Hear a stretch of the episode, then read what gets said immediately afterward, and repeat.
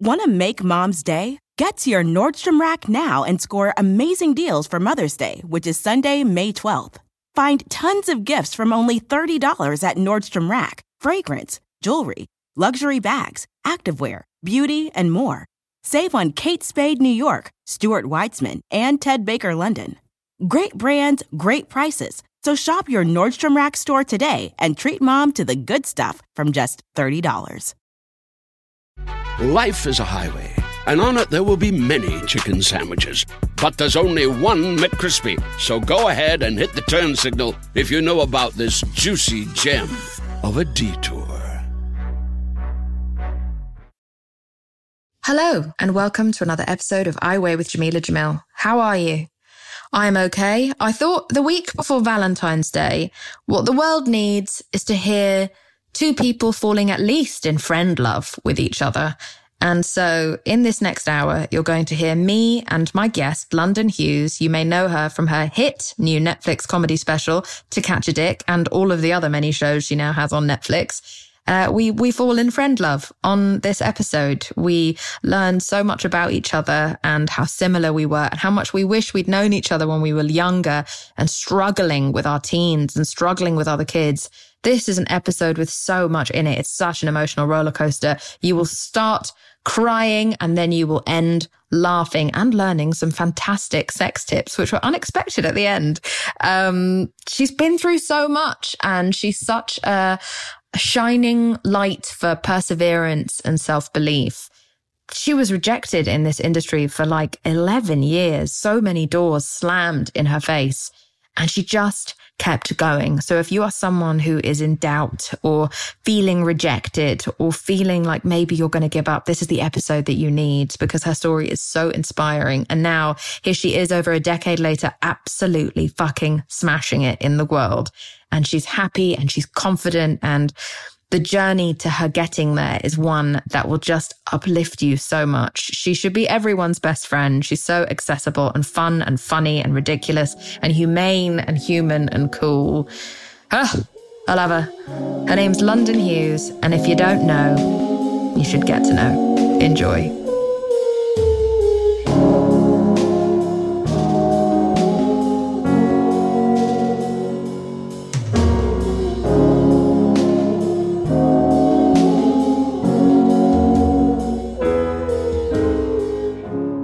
London, Dion, Misha, Stacey, Stephanie, Estina, Nibs, Hughes. Oh my God! Welcome to I Weigh. you did that so well.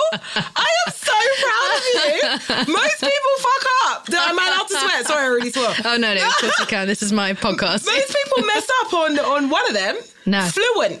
I know what I'm doing. You're fluent in my I'm a big fan. Thanks, babe. How are you? I'm good. How are you, Queen? I'm good. I'm Yeah. good. It's so fun to have you here. Thanks for having me. Wow. Okay, so a year ago, you moved to Los Angeles and you were coming here because you had all these exciting things lined up. You'd sold a bunch of shows Yup. and movies. and Yup. You had a big Netflix special. You just killed it at Edinburgh Yep. the summer before 2019. Yeah. And All then you get here correct. Mm-hmm. and then a pandemic hits. And then we we see the death of George Floyd, the murder of George Floyd Oh, God, yeah. and Ahmaud Arbery Yeah. and the rise of Black Lives Matter. Yeah. All while you are sitting here on your own, Mm-hmm. not really knowing anyone, having no mates, no contacts out here other than your management. and then you sat here for one year while all of your dreams were coming true. alone in a hotel room. How the fuck are you? I'm good. Do you know what? It's you when you break it down like that. Yeah. It's fucking sad. I can't, but it's just, it's a lot. Oh, It's, a, lot. to unpack. Yeah, so I, I, I came to Los Angeles in February uh, 2020. And two weeks before I got here, it was great. I mean, two weeks before the pandemic, it was great because I was just like, I'm in America, I live my best life. Everything's going to be fine. I've got all these things lined up. And then, yeah, it hit, you know, end of Feb, early March, and everything shut down one by one by one by one. And I was just stuck out here and I couldn't go back to the UK because I didn't know if I went back to the UK, they'd even allow me back in America. Mm-hmm. And then I didn't know what's happening. And then I had this Netflix special that Kevin Hart was exec- supposed to be exec producing. And then that just went, no. like, see ya. There's a question mark. It may happen, but who knows when comedy's allowed on Earth again? Yeah. And then I had, um, yeah, these movies that I was like preparing to pitch, and then I couldn't pitch them because everything closed down and Hollywood closed down. And You sold a pilot. I had a as soon as you got here. As soon as I got here, and then obviously all the pilots, all pilot season, everything that was supposed to be happening didn't, and I was just stuck in limbo in Los Angeles in the sunshine.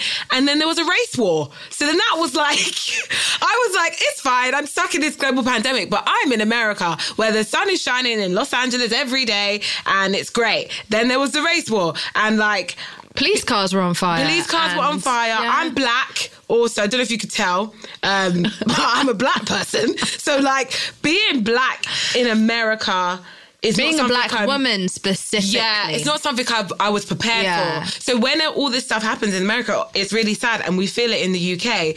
Um, and I've gone on protests for Black Lives Matter whilst being in the UK. But you're in the UK where the police don't have guns. So even though you're sad for your American family, cousins across the pond, you're also aware that you're in the UK. This is the first time I'd experienced that. All the stuff going on in America, whilst actually also being in America. It was Yeah. crazy. Yeah. It was crazy. And again, like I said, the, the reason I brought up specifically being a woman is that one of the names that I forgot to mention at the top is Breonna Taylor. Yep. Yep. Do you know what? It was kind of crazy because I'm such a positive person and I was getting through the pandemic perfectly fine because I kind of, it kind of felt cool to be in a global pandemic for a bit. And it didn't feel like it was going to last It didn't long. feel like We'd it was gonna told it was going to be a month and then yeah. everything would be fine. And also, I was saw- jealous of Britain because I felt like I was missing out on British history. So, like, all the every Thursday they would clap for the NHS, and I'm in LA, and I'd be clapping from LA because I just felt. Uh, when I tell my grandkids, if I ever have children, about this, I want to say, I remember when this happened. But because I was in LA, I kind of felt left out of British history and all the stuff that was going on. So I was kind of like jealous that like I was in a global pandemic in a completely different country that didn't have little things where they clapped for the NHS. They don't even had free healthcare. So there we go. So I was just very much like, oh, this is We've all just been booing the healthcare system in America every like, Thursday. every week. But yeah, it was just weird. And then it wasn't scary. But then when the the George Floyd died, that's when it got scary. That's when I was like, what am I doing here? Maybe I mm. should go home. And then there was California wildfires and ash was falling from the sky. And I'm asthmatic. So that wasn't fun either. So I've been through it. I've been through it. I'm still here. But I went through it. It was it was eight months of purgatory. It was crazy. It's so it's so bizarre to imagine just what that must feel like of having all of your dreams come true. Because I really want to get into this with you because I think you've had such an inspiring and interesting and moving journey. Uh, towards where you are now, where like you know, I think a lot of people are just seeing you now, just meeting you now, just seeing your Netflix special everywhere, Yeah. pictures of you looking like you're about to fillet a A microphone, microphone, yeah. everywhere in Times Square. There's Yeah, a picture of you picture of me about to suck off a microphone. About to suck off a microphone in Times Square right but, now. But I think people don't know how long you have been in the game. Yeah. And so I want to get into that. well, here's the thing: like America doesn't know because why would they? I literally got here a year ago, and I'm that new chick that's popping up on everything. But the UK should know because I've been doing comedy since 2009, and I've comedy has paid my bill. Like some people like dabble in comedy and then they're like work a nine to five, or they mm-hmm. dabble. Do- I have been solidly making people laugh for 11 years to the point where I've never had to get another job. I've been lucky enough that I've been able to do whether it was presenting or stand up or acting. The world of comedy has paid me and I've, I've, I've been very happy to do it. Mm-hmm. But the problem was, and it's a huge problem in Britain and I've been so vocal about it, Jamila, because I don't want it to happen anymore. I don't want it to happen to the next future of black funny girls out there. But basically, black women are so so not just in comedy, so overlooked, so undervalued, so just like an afterthought, or just seen as, an, as something that's super niche. I hope you're not. I hope you're not insinuating that the UK has any racism because the I media mean, have been very uh, clear. yes, the that UK there's is been no, there's no racist. Racism no- whatsoever. No, yeah. we just don't like Meghan We- Markle. Hey, That's hey, all. Meghan Markle Nothing brought to on do with the fact that she's the only black woman in the history of the royal Nothing family. to do with that. So I hope that's not where. Yes. Where you're going I am this, not saying London. that Britain is racist because No, it exactly. definitely isn't. it was you. It was your fault. It's yeah, it's me because you. I was Yeah. born black and a woman. How dare you? And I decided to do comedy. I should have been a nurse because I would have gotten a job that way. Like it's crazy. Basically, it's so hard for black women to be seen as stars in Britain, I believe. And I'm saying this because out of love because there are so many black women that deserve to be stars. I don't want to. I don't want people to think that there aren't. There are very talented black women out there that aren't getting their shine. And for, But a lot of them had to come to America to really feel the benefits of that shine. Look at Thandie Newton. Look Yeah. at um, look at uh, you and I were talking about how much we love Marianne Jean Baptiste. Mm-hmm. Yeah. who a lot of people think are, is American, American, because she's she's always not. playing Americans over in America. Uh, same thing with Estelle. Yeah. Oh Estelle God, came Estelle. over like we, you know, some people loved Estelle in the UK, Nah, but she was didn't our get that icon, but she didn't get that shine until she moved to America, oh my god, Estelle. and she stayed in America. Because why would you go back? She literally like, do you know what? With Estelle, because I remember when that happened. Estelle, I am a huge fan of. I was a huge fan of Estelle before American Boy, and like. She just reminded me of like all the older girls I knew growing up in my area. Yeah. I don't even know if she's from South London because I am, but she was just like, I like her. And people used to say we looked alike, so I kind of was into her music. And What then hilarious reason to be into her music. because I was like, because she looks like me. I'm like, hey, you look like Estelle. And then I started listening to her music. And then I remember what happened with American Boy and Kanye West just taking her and mm-hmm. that song being huge. And me being like, that would never have happened if she never went. There's no mm-hmm. way. Mm-hmm. Like the biggest, the we're just talking about music right now, but the biggest soul singer in Britain is a white woman. Adele. Yeah. That says something Yeah. it says something that and I bloody love Adele. She deserves it. But like there's not even like someone Yeah, half other- as famous as Adele. True, and other R and B singers, Sinead Harnett, who isn't black, uh, Isn't Jess black. Glynne Becky, isn't black. uh, like- Dua Lipa isn't black. Uh, Jess Glynne, Becky Hill. They're all none of Yeah. Anne, Anne Anne Marie. All white women. Yeah. Now there's nothing wrong with those women because they're talented. But you mean to tell me Beverly Knight? Well, what? Do you know what I mean? What Beverly? There's Mm-hmm. Yeah. so many. What about Alexandra Burke? What? Where's she gone? I know. What about not even that? Ray BLK. Like Yeah. these black female stars never got to shine. And so they just get they get built up to a certain level and then you don't hear from them again. And I'd also like to clear up a misunderstanding that that you kind of went through publicly Please. Oh uh, in God, 2019, please. where you were talking about this, just being like, we don't have enough or any like. I think you said any, but I think you meant enough. Like, Well, the headline. breakout stars, right? And Yeah. you and, and, and you were talking about people who were recognised globally, Mm-hmm. who'd come from Britain, who'd done their work in Britain and were recognised around the world, and Yeah. people took that as if you were saying a that you were that, which you were not saying No. that. You'd only just had your big breakout moment at Edinburgh um, Festival, but also you were just pointing out that even these women who then got, you know, because I think people then started bringing up like woman after woman after woman, black women uh, that that they felt um, had been very successful, and indeed those women were successful, but you were still pointing out that those people still weren't known globally, Yes. or even known that much outside of black households. Yeah, so I basically the he- I did an interview for the the Guardian, and the headline was there are no black female household names in Britain apart from Naomi Campbell, and that's ba- basically why I'm, I Yeah. still stand by that. Naomi Campbell is the only black British woman who's a global who's a global sensation. Who is black and British and global? Like you would say, Naomi Campbell in Africa, in Italy, in America, and they'll know who you're talking about. And You don't even need to say her surname. you could just say Naomi, and mm-hmm. you don't like. Yeah. I would argue Naomi that Watts is fucked. She always has to say her surname. she has to say it. Yeah. I'd also argue that Scary Spice as well is another one, Mel Yeah. B, but she was part of a group. I'm talking about solo, just being famous for herself, the work she Yeah. did. And I said it and I still stand by it. And it's not because there's not any black female talent. It's just because they're not celebrated. So for example, we have Idris Elba. There's so many black female actors that could be as famous as Idris Elba Yeah, in Britain. Idris Elba or Daniel Kaluuya. or Daniel Kaluuya or John yeah. Boyega. There's Yeah. look at all these black male actors that get you know, they're on the front cover of magazines. They're the hottest men in the world. They're this, they're that. So where are the black female actors? Mm-hmm. And same with dark skinned male musicians like Stormzy, for yeah, example. Stormzy, Yeah. Skepta. Yeah. Skepta, all these celebrated black men.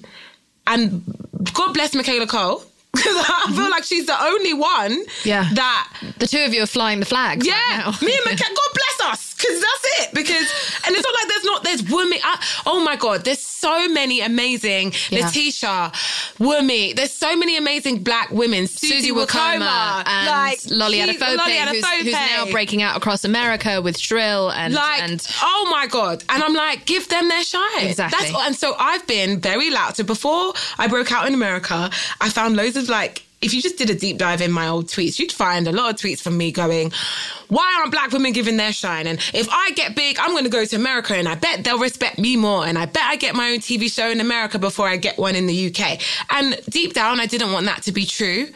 And it's mm-hmm. true. And the moment I realized that I had to leave Britain was when uh, was not that long ago. It was two years ago. I'd been doing um, a lot of uh, children's television. So God bless children's TV because it kept me afloat. I was uh, presenting a show called Scrambled on CITV weekend mornings, and uh, it was me and three other white people, and it was great. It was a great show. I loved doing it. I got to be funny and entertain the children. Ask the kids about me. That sounds paedophilic, but you know what I mean. Ask your kids. They'll know who I am, right? So that was my thing. And I was doing stand up and I was doing, I was in Fleabag. I was doing bit comedy stuff. I was on panel shows. And I recently did a show called Celebs Go Dating, which was a reality TV show where celebrities like myself got to date members of the public. And the show did so well that a lot of entertainment people kept asking me, what do you want to do now? Like, what's your next entertainment thing? And I said, I really wanted to do a travel show. And, uh, in the past, a lot of male comics get to do travel shows. Um, they would just like go around the country. Yeah, go Richard. Ayoade's got one. Richard Ayoade had one called Travel Man. Um, there's like been shows where Romesh Ranganathan went went to, around the world with his mom, and there's the other male comics have been able to do travel shows, but women comics aren't really seen doing them. So I was like, I want to do a travel show, and I want to do one with Whoopi Goldberg because for me, I love that. Whoopi is like She's the, God. The yeah, she is everything I aspire to be. I um I risked disease Right. by uh, climbing down onto the Hollywood Walk of Fame Right. um, and kissing Whoopi Goldberg star. It's the only- and there's actually a photograph that I got to show Whoopi Goldberg on her show uh, of me spooning her star. Oh my That's how much of a God. freak I am. I love that. Yeah, when I, was in my early 20s. She's like my, because growing up, she was like the first hilarious, Hilarious. Woman of color, black woman that Yeah. I saw. And as a young brown girl, all I had was black women Yeah. to look up to. Yeah. And so Whoopi was my everything, Same. like Jumping Jack Flash. Oh and my God. Ghost and everything else that she, did. She- She was so hysterical. Sister Act. Sister. Act, I feel like it changed everything. Yeah. Sister Act is, is a movie film that is like 80%, 90% black, but Mm-hmm. you would never call it a black film. It's like she was trans race. Like Whoopi Goldberg was just She was comedy. She wasn't. she wasn't seen as a black a person woman even. comic. She's yeah, just- she just is She was just She an entity, Yeah. right? So I was like, you know, pulling pulling it out my ass. If I could have my own travel show, I'd do one with Whoopi Goldberg, and I would go to America and try and do everything she did to make it in comedy because I want to be the British Whoopi Goldberg. Mm-hmm. And uh, I told this, this this show I did to a company. They said this sounds amazing. They went to Whoopi. Whoopi said yes. So Whoopi agreed. So we filmed the the tra- the teaser with me and Whoopi. Shut the fuck I could show up. you it on my phone. Oh my God. And Whoopi Goldberg's like, "Hey, London, it's Whoopi. You need to get your ass to America because you said you want to be a comedy queen like me. You, I'll give you 24 hours to get here, and we're gonna do it. And it's gonna be a show. Oh, it's called Looking for Whoopi, and it's gonna be a show where I go to America to try and be the next Whoopi Goldberg, coached by Whoopi herself. Whoopi said yes. Whoopi's in the teaser, so we have it. No TV channel in Britain wanted it.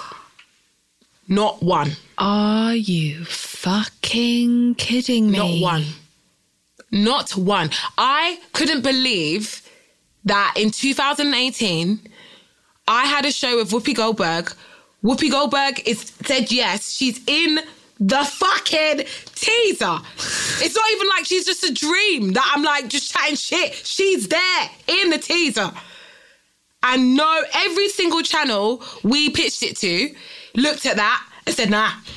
An EGOT winner. And me. And I said, if I can't even get a show of Whoopi Goldberg off the ground, then what business have I got doing comedy in Britain? So that was your sort of rock bottom. See you like- later. See, I, I was like, bye. Bye. Why am I here? I've been doing comedy for 10 years. I've reached the level in my career where Whoopi Goldberg's agreed to do a TV show with me. Jesus. And nobody wants to make it. Later. Bye.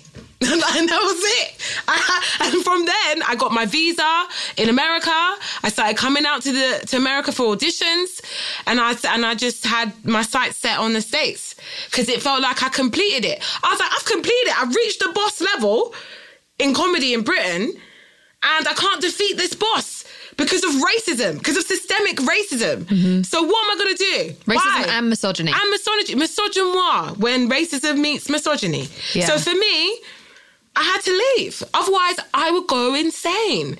And yeah, that was the main reason that I, that was the, yeah, that was it. I, I remember when the when I was trying to get that show off the ground, it never happened. And then that Christmas, Sister Act was on telly, and um, I was drunk. I was I was just in my feelings, and I was watching Sister Act. And I was just crying, just crying. Then I did a tweet, and that tweet went viral. And I basically said, I think it's funny that in 2018 I had a show, a travel show with Whoopi Goldberg, and no TV channels wanted it. British comedy, let's have women doing travel shows and not just men and their mothers. And um, that went viral and a lot of other female comics came forward and said, you know what? I had a travel show idea with this person and it said no. And I had a travel show and it said no. And it changed and The Guardian did like a whole thing on it. And now there are female comedy travel shows or more being made. Um, but until that tweet, people didn't realize how the gatekeepers in, in British entertainment and British television Who are all old white men. who are all old white men Yeah. are stopping like it's sad. I could cry. I could actually, uh, I could cry. No, I'm not gonna cry. I'm holding it back. Oh, fucking hell, she's actually crying. Ah, because I remember how sad I was. I just remember like, if anyone could say, you know, like to nine year old me, like Whoopi Goldberg's gonna agree to do a TV show with you, and it's not gonna get made, and it's not due to your lack of talent. It's literally due to like some stupidness that people have decided what's what classes is comedy or what classes is stories that should be told. what classes is fucking talent? yeah, it's just Oh, crazy. because of COVID, I can't hug you, but let's just touch the glass. I'm touching the glass. Oh. And yeah, I only, I'm just remembering how sad I was. I mean, I'm a bad bitch now. I'm all over Netflix. Thank God. but like, You are literally all over Netflix. You're on three different fucking shows. but 2018 London, God bless her. She was a trier. I love the fact that you have been a voice for calling out the industry, calling the industry in to be better. You know, Yeah. you love the industry, you see what it can do. Yeah. You just want it to allow people who look like you Please. in, for God's sake. And not just as a tick box, for real. Like, actually Exactly. care about us. I was a tick box, I think, maybe. Um, I'm, a, I'm a tick box. It's okay. I'm a tick box. Just like we're fucking great tick boxes, though. Trust me, because we're tick boxes that have been on TV for years. So we had to have been good. We may have got in as a tick box, Yeah, but we to remained. stay. We Yeah. stayed Yeah, tick that's true. boxes. That's we're true. top tier tick Yeah, boxes. thank you very much. there we go. This show is sponsored by BetterHelp. Now, listen, we all carry around different stressors big, small, medium size, and a lot of us keep them bottled up because sometimes we just have to. But doing that all of the time can really, really start to negatively impact your life. And I say that from experience. I'm British. We are told to never say how we're feeling about anything ever. And uh, that's why so many of us are so sad. Now, a way that I was able to remedy that was by having therapy, which was super helpful for me, not only because it's amazing to get things off your chest, but also all week. You know, as you're bottling things up, because it's not always the time or place to say exactly how you feel, you know you're going to get that hour where you're able to get everything off your chest and say it exactly as you want to. And this therapist isn't going to take it personally and they're not going to hold it against you or throw it back in your face during an argument over dinner next week. You just have this complete freedom. Honestly, I think everyone should have therapy, regardless of whether they think they need it, because it's so amazing to have a confidant. It's a journal that talks back to you and helps you with all of your problems. I think therapy is just a safe space to get everything off your chest to figure out how to work through whatever's weighing you down. And if you're thinking of starting therapy, then maybe you should give BetterHelp a try. It's entirely online, it's designed to be super convenient, flexible, and suited to your schedule. All you have to do is fill out a brief questionnaire to get matched with a licensed therapist, and then you can switch therapists if you don't like them anytime for no additional charge. Get it off your chest with BetterHelp. Visit betterhelp.com forward slash iWeigh today to get 10% off your first month. That's betterhelp, H-E-L-P dot com slash iWeigh. Want to make mom's day? Get to your Nordstrom Rack now and score amazing deals for Mother's Day, which is Sunday, May 12th. Find tons of gifts from only $30 at Nordstrom Rack. Fragrance, jewelry, luxury bags, activewear, beauty, and more. Save on Kate Spade New York, Stuart Weitzman, and Ted Baker London. Great brands, great prices. So shop your Nordstrom Rack store today and treat mom to the good stuff from just $30. Life is a highway, and on it there will be many chicken sandwiches. But there's only one McCrispy. So go ahead and hit the turn signal if you know about this juicy gem of a detour.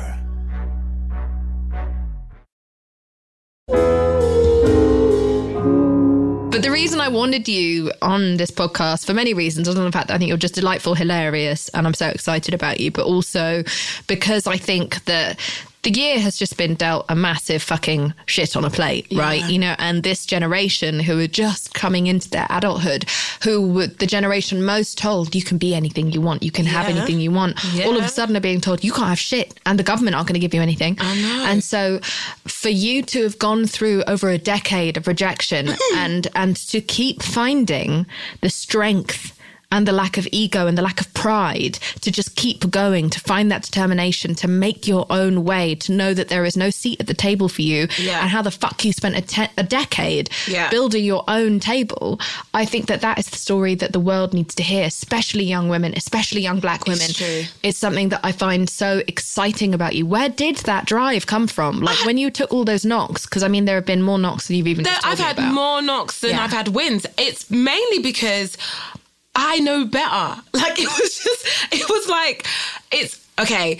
I love stories about people that get told no. And I'm, I was obsessed with those kind of stories because the people you can't get told no no forever you can't so people for example jk rowling i found out that it took her 15 rejections of harry potter to get mm-hmm. harry potter so that 14 other publications that said no to her Yeah. and i'm just like wow And There is a man who is famous for turning down the Beatles. That's the only thing he's done in his life. Is turned down the Beatles, and now he's famous. Wow. See, this is the thing. like even Simon Cowell's story, he, he got rejected. Richard Branson's story. So in my head, I'm like, Oprah's goddamn story. So I was just like that girl that would just like take in all this information of all the people that I respect or whose careers I would admire and seeing that they'd had a lot of no's. So I just felt like no's were just part of the journey. So every no made me better. I am so grateful for all the no's. If I'd have just had yeses, I would not be where I am today. I needed the no's. So every time I got a no, I did better. So for example, the biggest and best no I've ever had is um, basically I was trying to I was watching a lot of American comedy and I was watching the rise and rise of people like Amy Schumer uh, for sketch comedy because she had a show the Amy Schumer show and it was all about her but she was doing sketches and she was funny. And then Broad City they had um, Abbi and Ilana and they were just like funny cool sketchy loose girls just living in it. And then Issa Rae had um uh uh, Awkward Black Black, yeah, awkward black girl, and she was just like living in it. But we didn't have anything like that in Britain. So I was like, what about young female comedy? Because Mm-hmm. as a kid growing up, the all the female comics I knew were older. We had like the famous ones. We had Yeah. Ruby Wax, we had Jo Brand. Yeah. uh, we we they were all older. I was like, what about girls in their twenties that want to do comedy? Also, you and I grew up in a time where we watched a lot of telly, and that telly that was about young it was again, I don't think I saw anything about young Indians, but young black children, at least, and African American kids, was always about. It was always the Americans. It was Moesha, it Yeah, was sister, Sister, sister, Sister, one on one. That's So Raven. My wife and kids. Yeah. Like, so all of those shows we grew up on, they didn't have anything like that no. for young kids. Like, No. unless it, the only time you ever saw teenagers in UK programming who were black, it was always in some sort of Gang- them being initiated into gang culture. culture. Yeah, and, and look, there's a place for that and an importance for that story to be told because that is the story of some black people in Yeah. the UK, but not all. But not all. Not yours. Not mine. No. I tell you, no one I know. But that's the thing. I I kind of was like, I look for what there isn't, and so I try and make that. So I came up with this sketch series called No Filter, and it was just like all my thoughts in sketch form. And I wrote all the sketches. I wrote 25 sketches, and I took it to the BBC. And at that time, I'd already had my fifth TV show rejected, I think, and I'd been popping up on different TV shows. I think I'd been in Fleabag by then, and um, I was like a comedy, known comedy person. I just never had a vehicle. So I was like, this is my vehicle. I'll do a sketch show. And uh, BBC said no. And when they said no, I was so frustrated because it was so easily like these sketches were so easy to have done. They could even put it online. I didn't even want it on TV. I was like, what about online? They said no. So I said, okay, cool. I'll do it myself. So I uh, wrote the sketches. I got my friends to star in them. I directed them, and I started seeing this guy who just so happened to be a cinematographer, and he filmed them, and we put them on YouTube, and they didn't do well. Like one of them had like three thousand views or four thousand views because I wasn't a big influencer. I wasn't a huge YouTuber, so it was my first YouTube project, and yeah, a couple thousand views. And um, one day, a management company uh, in LA was like on YouTube, and they got stuck in a YouTube hole, and they discovered no filter, and they were like a woman called Chanel Hardy was like, Who's this girl? She's great. And they got in contact with my UK agent. And that's how I got signed in America because I got rejected and put my shit on YouTube. It didn't even go viral, but someone out there discovered them. And if the, if, Love if that. BBC hadn't have said no, I wouldn't have put it on YouTube and I wouldn't have an American manager. So it was just kind of like every failure actually did me a favor. Yeah, And and you're with that manager now. I'm still with her now. Yeah. I just bought her a Chanel bag for Christmas. Amen. Amen. her, her very first Chanel bag for Christmas. And so, and so then last summer, you, I mean, quick, before I go into this, were there any moments where you were like, maybe I am shit? Nah, Amazing. never. Amazing. I fucking love you. I'm not shit. Because I uh, see mine's been the opposite. Mine has been like, I'm shit, but I'm going to just try anyway. Good for you, man. And so I don't like, you know, when people are like, what do you do with imposter syndrome? What do you do with imposter syndrome? I'm like, I just allow it. I just allow the, I don't fight the imposter syndrome. I'm like, you know what? I am a fucking imposter. I'm going to do it anyway. Because why would I turn, why would I turn down the chance to try? And even if it's embarrassing, at least it'll be a funny story at the pub or Yeah. when I'm old. At least it'll be a really funny story about how I got into this TV show with like Ted Danson and I ruined the whole thing and it got zero stars and I ended Ted Danson's career. Be That's so hilarious funny. later. I think that's Not a good right attitude to have, to be honest. So we have the opposite, and yet we're still doing the same stuff. And I think that's also good for people to hear that you don't have to have. Uh, you don't have to have complete like humility or like almost damaging levels of self-deprecation like myself uh, and you also don't have to have perfect confidence No. like london did where does this self-belief like where does this lack of doubt come from apart from the fact that you're looking at shit people do well Well, this is the thing. I never had it all the way through. So, like in school, I got bullied a lot. Um, and I didn't realize I was pretty. I still have that. I don't think I'm pretty. Like I'll go on I stage and thank you. Oh, ditto. But like, come on. But I'll go on stage and I'll be like, I'm a hot, I'm a queen. Da da da. But I don't know if I truly, truly believe it. I know my personality is killer. what were you bullied about I mainly got bullied about. I had really bad eczema as a kid, and like kids would call me crispy chicken. So like, I was bullied about my eczema, and like, Sorry. yeah, no, it's fine. I'm good now. I'm good now. I'm look at kimmy trying to suppress her laugh yeah, they would call me KFC. they would call me KFC. Kids are cruel. So I had that, but like. I genuinely, I, gen- I was chicken. but I genuinely I was like. called Fat Packy at school, which is Oh. way less creative. Way less. Way less creative. No, they should have called you Chris. No, but you know what? I owned it. When someone new would join the school and I'd be like, Fat Packy, I'd be like, oh, she knows about me. She knows, Oh, she knows she my knows. name. She knows. I'm, I can turn any turd into gold Oh my in my mind. Sorry.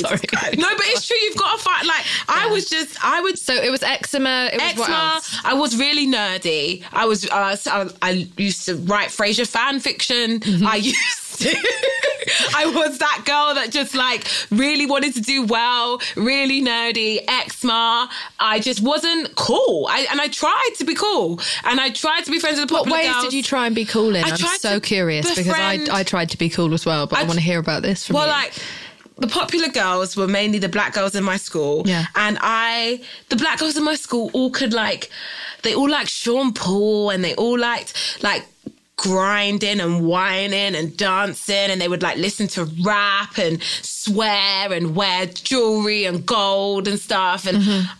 I tried to do all that. It wasn't really me. I was forcing it because it's not me. I'm not that girl, but I was thinking that's what it is to be cool. So I'm going to try and be like that. And I guess the cool kids saw straight through it because they would bully the hell out of me. And Were you me. more of a kind of Corinne Bailey Rae girl, puts your record on? Yes, I was more Corinne. Right, I liked. I understand. You know what I mean? I liked. Yeah. I liked what I liked. Less I liked Cantrell. Yeah, I like Red Hot Chili Peppers. Yeah, I know what loved the? Red Hot Chili Peppers when I loved was Red Hot Chili Peppers. Like I wasn't. I was just like, we come in all different shapes and sizes, black people. I was know? called a bounty. I I was called a bounty. I was called a bounty. Like, I, and it, and I felt like I wasn't black enough. London, why didn't we become I friends? know. Why I didn't I meet you when I was 14? We would have been fuck so were you? cool. No, we would have been so uncool No, that we would have been cool in our together. own way. I was that. I loved Frasier. I, I I, know the lines to the entire show. Of course. My boyfriend, when, when we were watching your special together, he stopped the tape and was like, "She's she's you. You're the same. You're the same. You have to meet her because she's she's you." Well, then we. This is the thing. And then we did, yeah. before or after I deep throat the microphone. It was before. She's. I'm shy. I'm shyer than you. Okay, cool. Okay, great. Good to know. But yeah, Um, I just I couldn't I couldn't fit in. I tried and I I had really low self esteem, and I felt that my self esteem was basically in the hands of these popular girls. So if the popular girls liked me, then I liked me. If they didn't like me, I didn't like me. And Mm-hmm. I spent and I spent a lot of time trying to make them like me, and. uh it was hard, you know, because you just got, lose yourself. You lose what you think is cool. You you throw out your your red hot chili peppers for Blu Cantrell. It's just it is what it is, and I I was being a fake version of myself, and this lasted all the way to university. So in university, I got bullied. At 18, 19, I was living with girls in a house and uh, a uni house, and they were so horrible to me. They had Facebook had just been invented, and they came up with this Facebook group. Um, uh, I went to Kingston University, and they had this thing called Kingston University Uncovered, where they would just talk shit about different girls in this uni.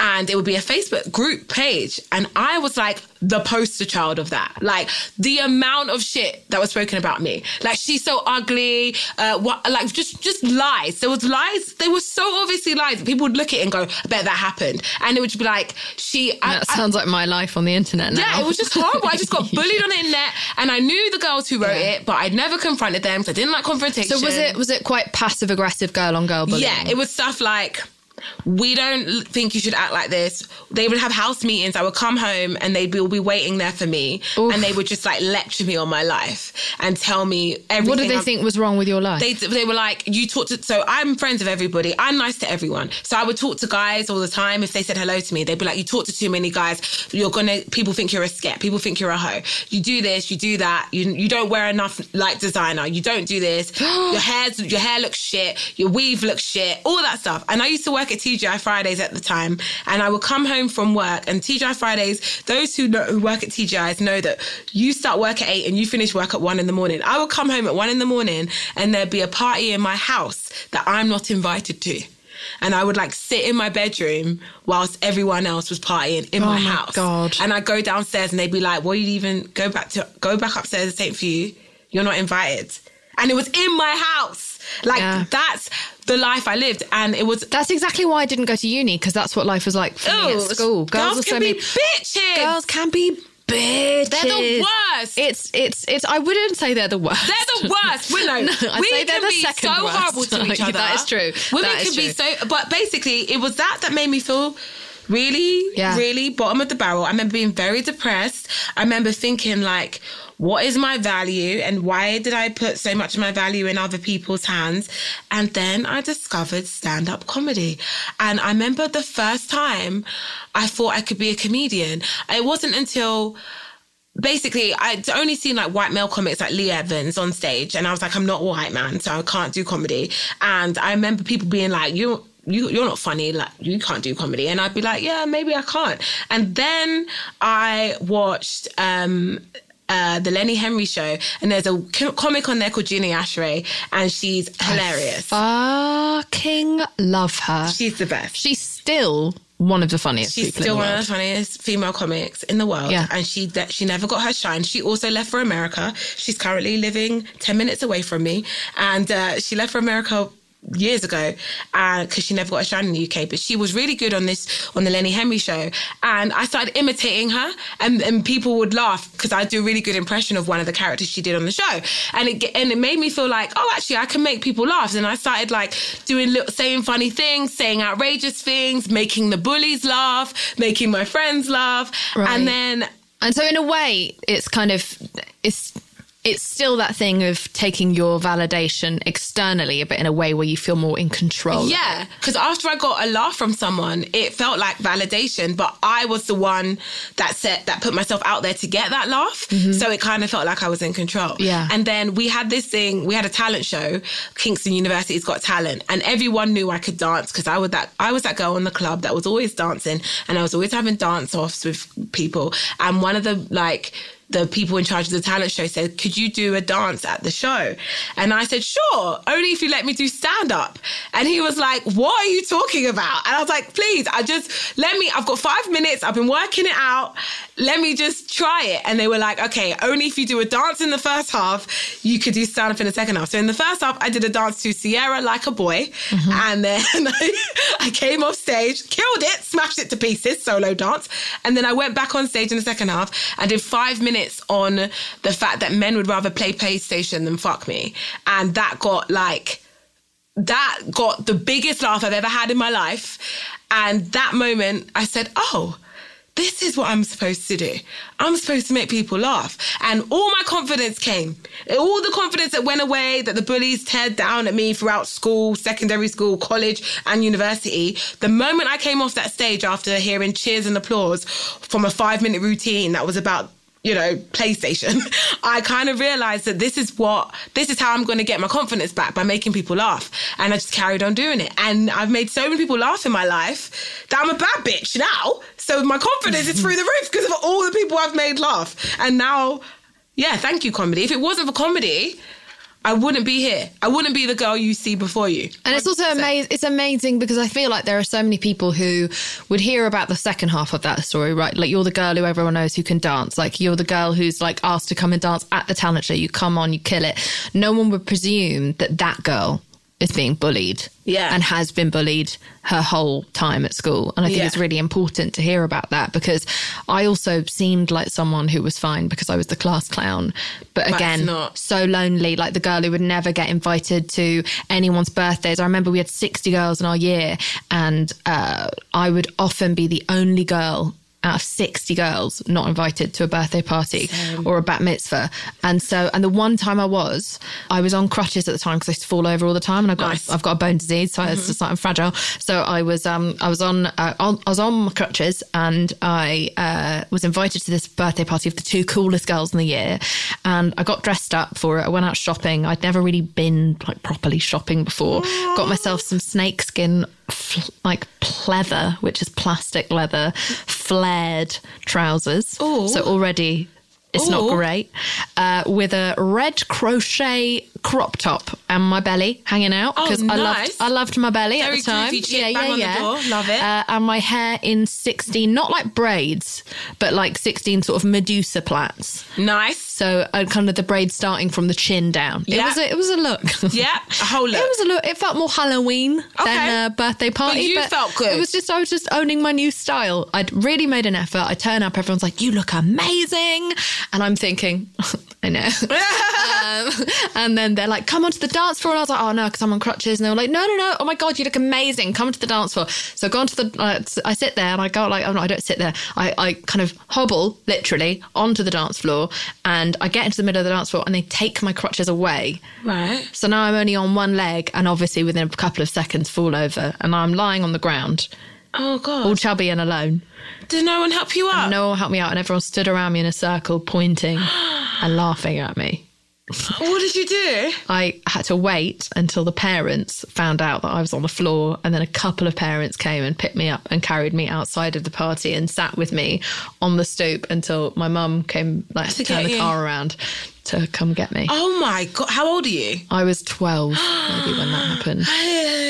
And you still remember it like it's Oh, yesterday. like it's yesterday. Like I, I just tuned you out just now, and I was right back there.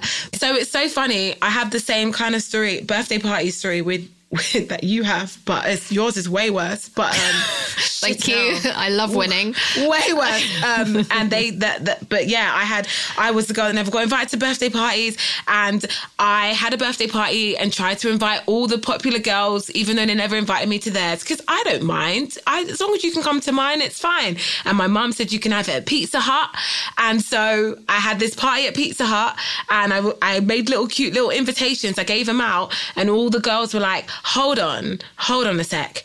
is your mum paying for it or are we paying for it? And I was like, at the at the age, we were like 14, so we were getting pocket money. So I was like, um, my mom's paying for drinks and dessert, but like you guys are gonna have to have your own pizzas. Because we invited like 20 people, and my mom wasn't made of money back then. And so she couldn't afford to pay pizzas for 20 girls, but you could, you know, we all had pocket money and pizzas were like a fiver. So I was like, she's gonna pay for dessert and get us all ice cream and unlimited ice cream and stuff and drinks.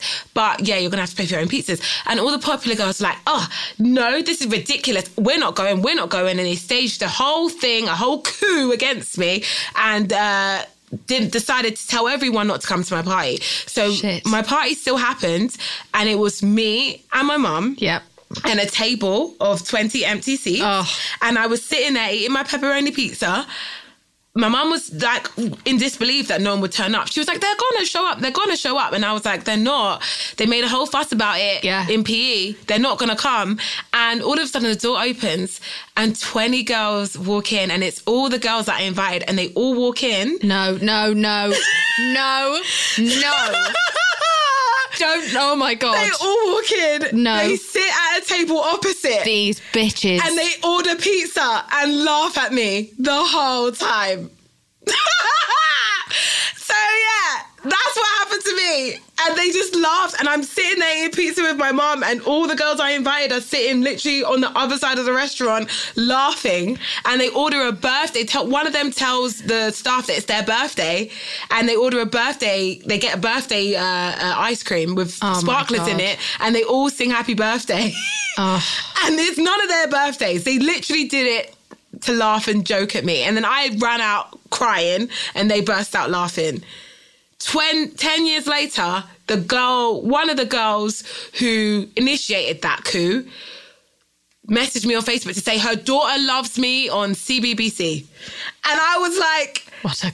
do you tell your daughter that you bullied her idol? Like, Did you say that back? No, I was just gracious. I was like, thanks. Okay, I think you're you're bigger than me. But if you're out there and you've been Mate, there's fucking- hope. if you've been savaged at school Ah. by other girls Or university, or college, or, or work. boys, or non-binary people at your school, you know who you may have been bullied by, like just know there is a life, there is a whole, world outside of those fucking school and university, or even like temp office Yeah, walls yeah. that you can get out and break out of, of the victim that you are and break out of that situation and move forward with your life and find your fucking people. I've Yeah. found my people now. I have found Jameela's people. yeah, exactly.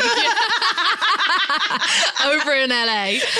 London's joined my Yeah, bubble. I've joined Yeah. Janine's bubble. I'm very much part of her clan. No, but you know, like you've got your close mates, and even back home, like Yeah. we we found our place in the world, we found our voices, we found our people, and I fucking love stories like this. Yeah, um, but that's that's really, I I'm really really sorry that that happened. But, I'm not. but I'm it's so glad it happened. Not to. I mean, obviously, it was traumatic for both of us. But I'm like, yes, because it made us who we are. It made me who I was. It. I feel sorry for all the girls that bullied me in in in school because none of them.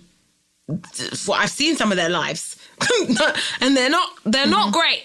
So I feel like anyone who bad karma, man. You set yourself out bad karma And when you were young, and you had the opportunity to not be a complete bell end. yeah. I never bullied anyone. Me neither. I've been a bit of a cunt sometimes on I've never- Twitter. I never no, no, no. I've been anyone. sassy. I've been sassy back. If someone's rude to me, I'm rude back. Yeah, But other than that, that. I but other than that, I I've never ever gone out of my way to hurt anyone's feelings or to harm anyone. it wouldn't occur to me, and I also really believe in juju. Yeah, I believe in back karma, karma, juju, Yeah. all that stuff. Because I'm like, you get out what you put out, and I genuinely, there's a reason why some of the girls that bullied me, you know, are in prison.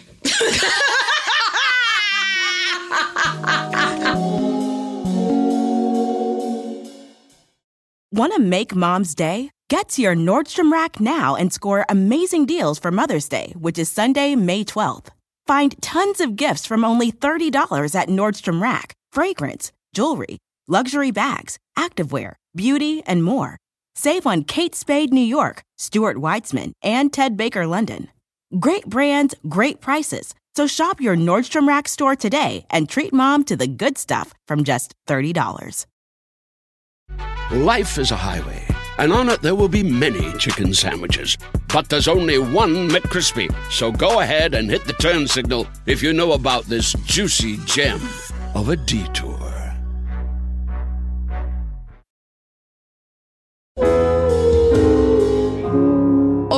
Okay. Next up, I would like to talk to you about your journey of being an uh, a proud and glorious and fabulous self-proclaimed hoe. It's what your special Yes. is about. That's currently on Netflix. yes, to catch a dick. To Catch a Dick. Yes. Also, the title of the show that did so well at Edinburgh. It was all, the most five star reviews at Edinburgh.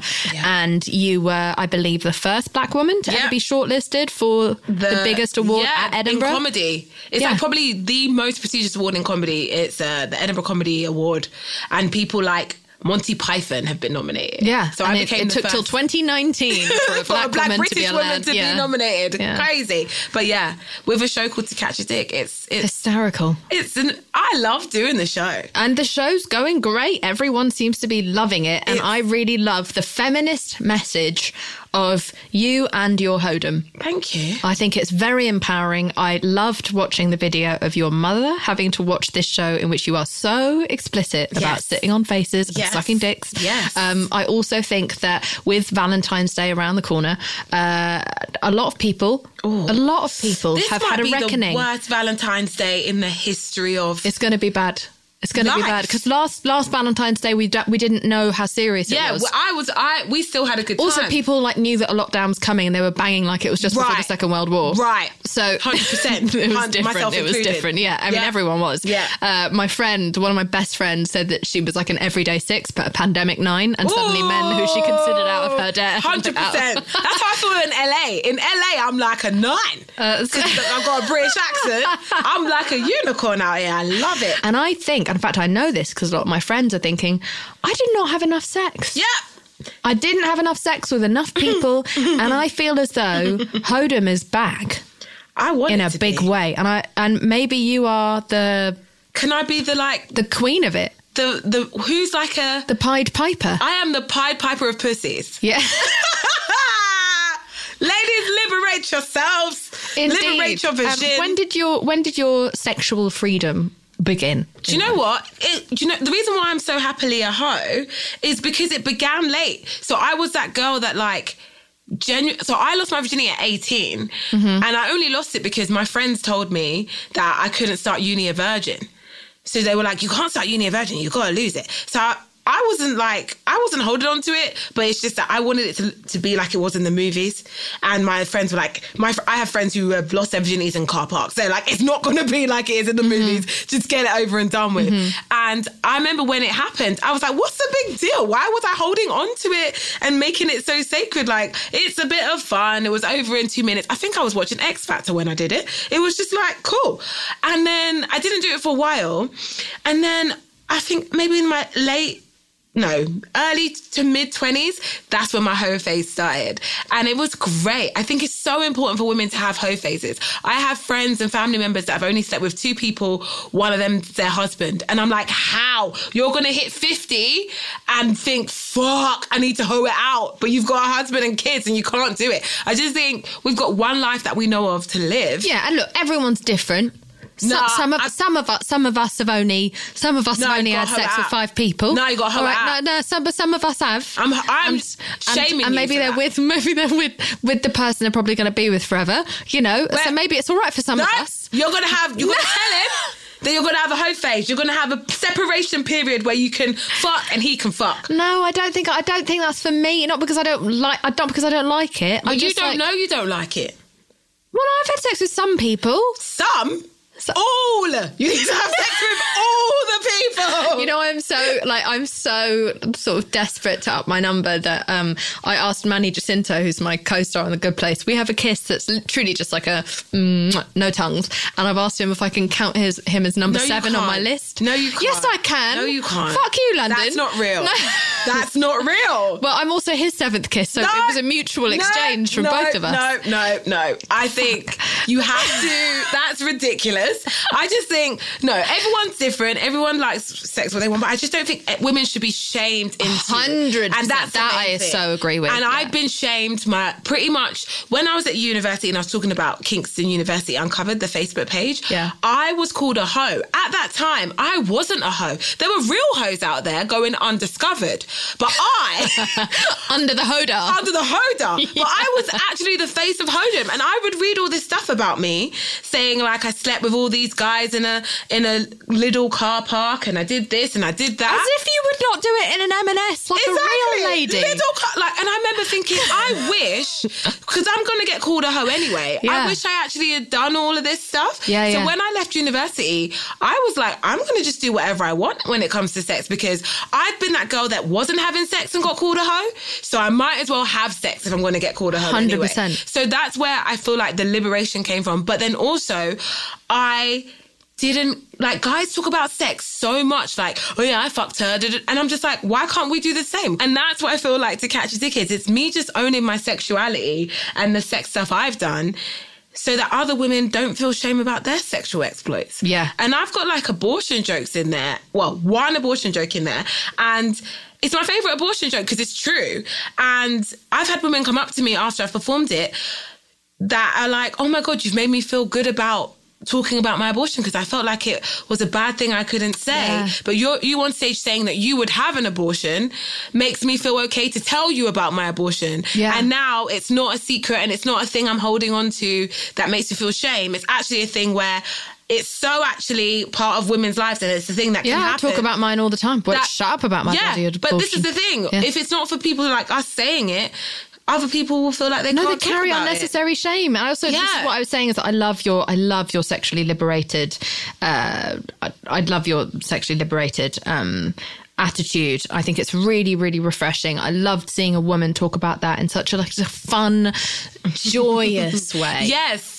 It's you know, joyful. because often when we hear about women who have a lot of sex, they're they're presented as a kind of the train wreck. You know, they're a mess. Thank Whereas you. we have this put together woman. Your hair looks great. Your makeup looks great. You are on top of life. You are in control. Your name is in lights. You are you are not a mess. No. you are no one's sub story. No. you are a glorious, Glorious happy, dick catching well-sexed bad bitch. dick catcher. Yeah. love that. Uh, and it sounds we should And be celebrating so- it. because exactly, we should be celebrating it. Sex is such an important thing, and I'm sure while I currently don't have regrets. I'm saying currently now because if you're, you're taunting about when I'm 50, but like I don't have regrets, but I do know that I definitely started late because I felt like a stigma. Yeah.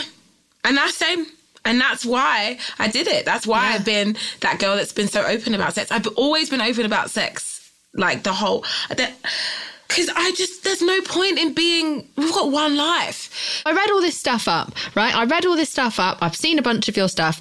I swear I have you talking about at 14 learning about different types of blowjobs. Is that my mistake? At 14, yes, I was learning about different types of blowjobs. But you weren't giving them. I was, I was very into them. So you were giving them. No, I wasn't, I didn't have anyone to stick to suck, Right. but I was sucking everything I could, whether it was bananas. Right. Or whatever. Table I was legs.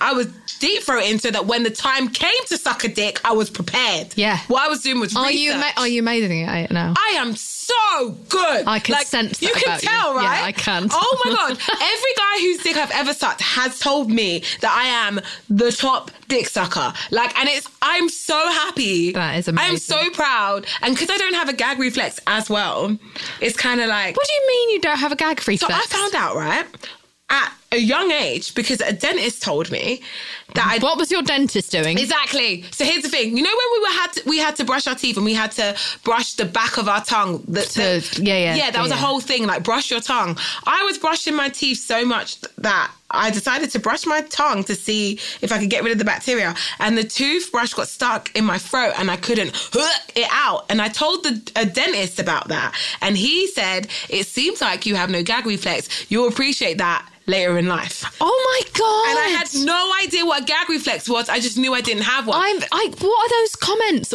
I've, I'm very, very bendy because I've got Ehlers-Danlos syndrome. And one day, a doctor was sort of seeing how far back my leg could go, just because he was testing out like my sort of hip reflex, and my leg bent all the way back behind my head. And he was like, "You're going to make a man very happy one day." I was 15. Pervy. Yeah, I was 13.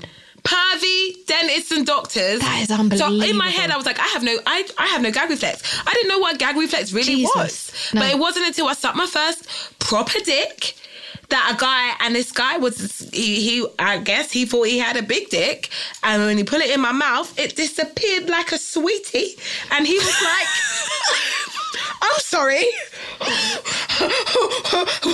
He was just a bit in shock that a girl could make his dick disappear like that. And that's when I knew you know I'm top tier. But That is amazing. I feel like there's loads of girls out there that probably like, you know, they want to be good at sucking dicks, but they don't want to openly ask, like, how do I suck a good dick? Because there's so much taboo in women wanting to be good. So who were you dick. asking? Do you ask the man? My friends, so the in so in my stand up, I talk about the the A Yeah. team. A stands for anal, and they're a group of girls that were just. They were doing it right. They were showing me how to suck dick. They were Mm-hmm. showing me what to do, what this what not to do, and I learned everything about sex from my friends. So you talk about the seagull. Tell me about the seagull. That's the seagull. Say more things. So basically, I sucked dick so well, my nickname Yeah. was the seagull. Wh- wh- when? So I'm like 16, 17 now. So you are actually sucking I'm actually now. sucking dick now. And people are telling you that you're. Guys, not people, men, Guys, boys okay. are telling Yeah. me that I'm the seagull. And, And so where like, does the sound come in? Is that the sound aga, they aga, make? That's the sound I pretend to make because I don't have a gag reflex. So I'm going, aga, oh my god, you're faking. Oh my god. Because I don't have a gag reflex, so I'm pretending.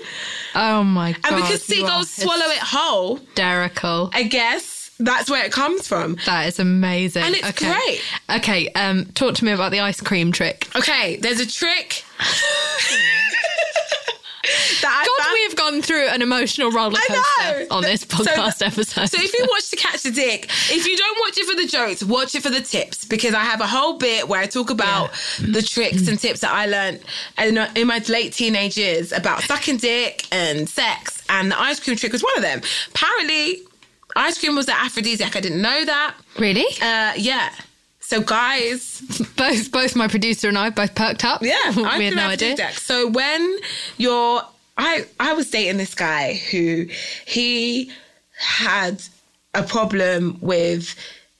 He would just, it would be too much pressure for him to keep a Right. erection. Yeah. Sometimes that happens. Yeah. And what you do is you go and get ice cream. You give them ice cream. So imagine you're about, a guy. Wait, do you give them or do you give it to their dick? No, that's how you get Right, a yeast okay. infection. Okay, so no, yeast, you give it to him. Right. so give him ice cream. Something happens for the, the dick brain and the brain brain align, and you've got about 18, 19 seconds of strong dick, and you can jump on that, ride that into the night. And that is what happens. ice cream trick. I don't know why. I don't know why, but every time. Has this only happened this one time with you, or have you heard that this is? no, I've been help told this other people? by other people, and I tried it on my boyfriend at the time, and it worked. that is amazing. That is So yeah, fascinating. Ice cream straight out of the freezer. Don't like, don't play around. He's he's about to go in. It goes limp. Run to the freezer. Get the ice cream. Give him the ice cream. Give him about a minute. He'll be back. He'll be ready to go again. fascinating. I don't know why. I think it's the sugar, the cold, every. I don't know. Yeah, there was that swimmer who like swam the freezing cold tunnel and then had a semi, and there was nothing he could do about it while he's collecting Yeah. his medal on on national television. Yeah. It happens. So the ice cream, the ice cream trick is. I've I've done the show so many times, and I get so many tweets from older couples. Yeah. About the ice cream trick. Oh, that is fascinating. And then finally, tell me about the Gucci handbag. Yeah, the gooch. So obviously, there's a part in a man's life uh, that's sensitive. It's a little strip. Not a part, part, not just a part in a man's life. It's a part of a man's body in between his balls and his asshole. Yes, It's in. America they call it the taint. the taint, right. Which is terrible. It feels terrible. A terrible, terrible. word. Terrible word. Call it the gooch. Right. And uh, I discovered that if you lick that gooch, Right. any grown man becomes your bitch. Like, literally, like That is I'm obsessed with you. Like, I the the manness, the the the masculinity just flies out of his body. It's beautiful to witness. It's that I've seen the hardest men, the most macho, masculine men, get reduced to tiny lesbian puppies. Literally. it's so like I don't know, I can't describe it, but they become so, so Oh, just it just lets me know that we are all fluid and no one is 100% masculine or 100% feminine because I have seen the most masculine men become tiny, dainty, beautiful Lesbian prin- puppies. Yeah. And they're just so little beautiful princesses and they're just like "Ah," and the noise that comes out of their mouths I've never heard before and they don't know because they've never experienced it before so they're scared and you just feel so much power as a woman that you've made a man do that. Like just "Ah," as a "Ah," and convulse in a mess. And that is what licking the Gucci does and I call that a Gucci handbag because every girl deserves a Gucci handbag. Oh, I fucking love you. You are so fun. Everyone should go out and watch To Catch a Dick. As, as she said, like, if you're not doing it for the laughs, do it for the tips. do it for the tips You'll leave a better lover and a happier person, and Yeah. for sure in love with London Hughes. Um, babe. I am. I yeah. I, I this. uh, but as, I'm rarely left speechless, but you've done it. We have been through so much together. Emma, I cried in front of you. You did? again. Yeah. Second time I've cried in front of you now. I know. I don't know. We're actually friends in real life. I know that. now. That's it. Yeah, it's That's official. it. It's only been a week. Exactly. Uh, That's it. It's literally a week, It's right? been- you make me cry. It's you. I'm, I'm a bad bitch, and then I'm around Oh, you, and no. I'm a hot mess. No, But yeah. no. Please, just if, if like I love that we've been able to talk about this, and I please do more. I know you do so much, but please continue stuff like this because it's so important to talk just freely and openly. And I've never really been able, some of the things we discussed today, I've never been able to do on a podcast because, Uh-huh. you know, there's always a theme. We have to drink a shot in between it, or we've got to do a solve a murder mystery. No, I like to come on and cry at 11 a.m. Yeah, that's what it was I'm, so cathartic, and I'm so glad I did it, and I'm very honoured. Thank you so much for having me. Well, thank you for sharing. I mean, the, the, these are the conversations we have. Last year just sort of kicked the door open on all of our hearts. And I feel as though this is the year to now take that and turn it into something. Yeah. Like, let's now, let's start just running at change, individual change, cultural change, climate fucking change. like, fucking just all the big changes. Sex change. Exactly, exactly. Every Any kind of change you are desiring. So, London, before you go off with your busy life to continue just smashing America, not even breaking it, um, will you tell me what do you weigh? I weigh my positivity and how I somehow miraculously come back and bounce back and never ever ever let anything fully get me down. Um, I also weigh my gag reflex because I am top tier at sucking dick and that's very important. And the bigger than that, I weigh leaving a legacy. That's all I want to do. I want to be the young black girl I never saw on TV growing up. And that's why I do what I do. So that's why I weigh. Love that. Love that. Love you. And I'm so happy that you're here. Thanks for opening your heart and uh and and your uh, and and your your sex book Yay! to us all. Thank you very much. No You've done a great service. Also, can, while I'm here, can I just plug everything I'm on? Because I'm on so many. Oh God, I'm on Please. so many. She's all over the Oh, place. so please, if you're a fan, if you liked what you heard, just like, please watch To Catch a Dick on Netflix, streaming now. Please also watch the Netflix After Party, which is Netflix first ever chat show hosted by myself, Fortune and David Spade, streaming now. And please watch The History of Swear Words, which is a fun show uh, hosted by Nicolas Cage, but I make very funny appearances streaming now. And just live your best lives. And uh, that's about it. Hey, do it all. Yay! Thank you for having me. Love you. Thank you so much for listening to this week's episode. I Weigh with Jameela Jamil is produced and researched by myself, Jameela Jamil, Erin Finnegan, and Kimmy Gregory. It is edited by Andrew Carson, and the beautiful music that you're hearing now is made by my boyfriend, James Blake. If you haven't already, please rate, review, and subscribe to the show. It's a great way to show your support. I really appreciate it, and it amps me up to bring on better and better guests. Lastly, at I Weigh, we would love to hear from you and share what you weigh at the end of this podcast. You can leave us a voicemail at 1 818 660 5543 or email us what you weigh at iweighpodcast at gmail.com. It's not in pounds and kilos, so please don't send that. It's all about your just, you, you know, you've been on the Instagram. Anyway, and now we would love to pass the mic to one of our listeners. I weigh being Latina and Hispanic and my passions of science and music. I weigh my ongoing mission to be an ally to any person oppressed in today's society. I weigh my Catholic faith and being a good sister, daughter, and friend. I weigh embracing myself and being a headstrong, passionate, and hardworking teenage feminist.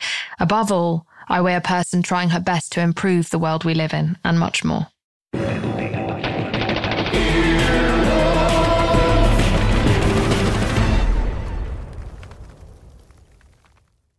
Want to make mom's day? Get to your Nordstrom Rack now and score amazing deals for Mother's Day, which is Sunday, May 12th. Find tons of gifts from only $30 at Nordstrom Rack fragrance, jewelry, luxury bags, activewear, beauty, and more. Save on Kate Spade New York, Stuart Weitzman, and Ted Baker London. Great brands, great prices. So shop your Nordstrom Rack store today and treat mom to the good stuff from just $30. Life is a highway, and on it there will be many chicken sandwiches. But there's only one McCrispy. So go ahead and hit the turn signal if you know about this juicy gem of a detour.